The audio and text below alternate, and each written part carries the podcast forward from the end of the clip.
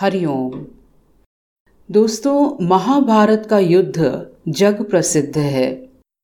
जैसे कि हम लोग जानते हैं कि इस युद्ध में कौरवों और पांडवों के बीच में ये महान युद्ध छेड़ा था, जिसमें कौरव जो अधर्म के प्रतीक थे, वो पराजित हुए और पांडव लोग जो धर्म के प्रतीक थे, उनकी विजय होती है। अर्थात धर्म की ही विजय होती है। युद्ध के प्रारंभ में जब युद्ध की तैयारियाँ चल रही थी, उस समय भगवान श्री कृष्ण ने दुर्योधन को अपनी नारायणी सेना देने का आशीर्वाद दिया था और अर्जुन के निवेदन से भगवान अर्जुन के रथ के सारथी बने थे। युद्ध के प्रारंभ होने से पहले भगवान श्री कृष्ण ने अर्जुन से कहा कि, हे अर्जुन तुम हनुमान जी से प्रार्थना करके उनसे निवेदन करो कि वो तुम्हारे रथ के ऊपर आके विराजमान हो। तब अर्जुन ने भगवान कृष्ण की बात मानते हुए हनुमान जी से प्रार्थना की और उनसे निवेदन किया कि वे उनके रथ पे आके विराजमान हो। और इसीलिए हनुमान जी अर्जुन के रथ की ध्वजा में आके विराजमान होते हैं। तो इस तरह हनुमान जी अर्जुन के रथ में ध्वजा में विद्यमान होते हैं। भगवान श्री कृष्ण उनके रथ के सारथी होके उनकी रक्षा करते हैं। भगवान कृष्ण के ही आशीर्वाद से शेषनाग जी अर्जुन के रथ के पहियों को पकड़ के रखते हैं, ताकि उस युद्ध में होने वाले दिव्यास्त्रों के प्रहार से भी रथ पीछे न खिसके। इसके उपरांत फिर एक बहुत ही भीषण युद्ध होता है। दोनों सेनाओं में ऐसे महान महान योद्धा थे, जो कि अपने आप में ही अजेय थे। भीष्म पितामह जी थे, द्रोणाचार्य जी थे, कर्ण था, दुर्योधन और पांडव थे और अनेकों ऐसे महान महान योद्धा थे। दोनों तरफ़ से ही अनेकानेक योद्धा एक दूसरे को पराजित करने में सक्षम थे। और अंततः धर्म की ही विजय होती है।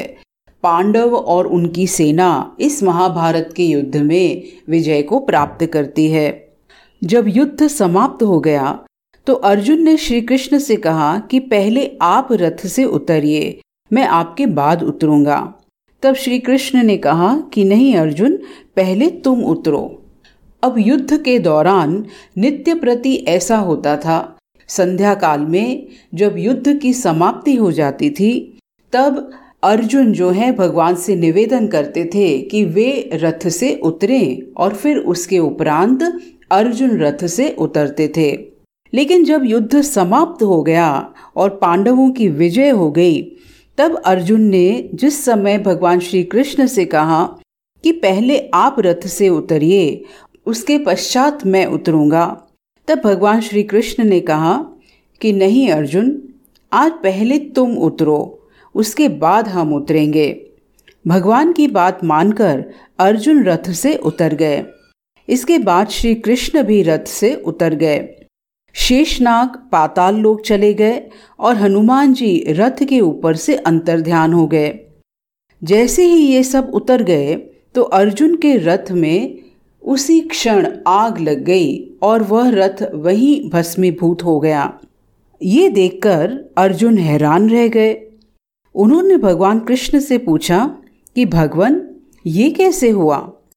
श्री कृष्ण जी ने कहा कि, हे अर्जुन, ये रथ तो भीष्म पितामह, द्रोणाचार्य और कर्ण के दिव्यास्त्रों के प्रहार से तो पहले ही समाप्त हो चुका था।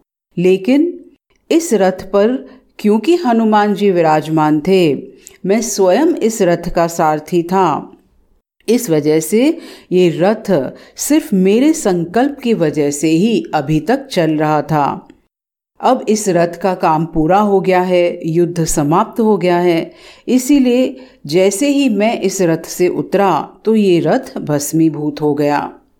तो यहाँ पर हम लोग देखें कि इस प्रसंग के द्वारा भगवान कृष्ण अर्जुन को मूल्यवान संकेत देना चाह रहे थे। जैसे ही भगवान कृष्ण ने अर्जुन से यह बात कही, तब अर्जुन के मन में एक बहुत ही विनम्र भाव उत्पन्न हो गया। उनके मन में कहीं अगर लेश मात्र भी ये भाव था कि उनके पुरुषार्थ की वजह से ये युद्ध वो लोग जीत पाए हैं तो वो भी वहाँ पर समाप्त हो जाता है। क्योंकि तभी अर्जुन को एहसास होता है कि भगवान कृष्ण के होने से ही, उनकी सन्निधि से, उनके संरक्षण से ही अर्जुन और बाकी समस्त पांडव इस युद्ध में विजय को प्राप्त कर पाए हैं। अगर भगवान कृष्ण न होते, अर्जुन का रथ कब का क्षत विक्षत हो गया होता। तो दोस्तों, हम लोग भी देखें कि हम लोगों के जीवन का रथ भी ईश्वर के द्वारा ही संरक्षित है। भगवान ने हम लोगों को ये सामर्थ्य से युक्त शरीर प्रदान किया है, संवेदनाओं से युक्त एक सुंदर मन दिया हुआ है और बहुत ही विचारशील बुद्धि प्रदान की है। हम अगर जीवन में कुछ पुरुषार्थ कर पाते हैं तो हम ये अभिमान कतई नहीं कर सकते हैं कि हमने केवल अपने पुरुषार्थ से जीवन में जो भी प्राप्त किया है, वो प्राप्त किया है। क्योंकि सच्चाई ये है कि अगर आज हम कुछ पुरुषार्थ भी कर पा रहे हैं तो वो भी केवल ईश्वर की कृपा से है। ईश्वर ने हमको अनेकों परिस्थितियों का सहयोग प्रदान किया। अनेकों ऐसे लोग हमको जीवन में प्राप्त हुए, जिन्होंने हमको कहीं ना कहीं ऐसा योगदान दिया कि जिससे हमारे कार्य पूर्ण हो सके। हमारे जीवन का रथ भी भगवान कृष्ण ही हाँक रहे हैं। और अगर हम ऐसे ईश्वर की कृपा देखते हुए विनम्र होके जिएँगे तो न केवल हमारे लौकिक कार्य पूर्ण होंगे, लेकिन हम अपने मन में भी एक विनम्रता से युक्त रहेंगे। सभी के प्रति एक धन्यता की भावना होगी और हमारा मन प्रसन्न और शांत रहेगा। जो अपने ऊपर कर्तृत्व का अभिमान धारण करता है, वही व्यक्ति अपने मन में सदैव चिंतित रहता है, एक बोझे से युक्त रहता है, एक अभिमान से युक्त रहता है।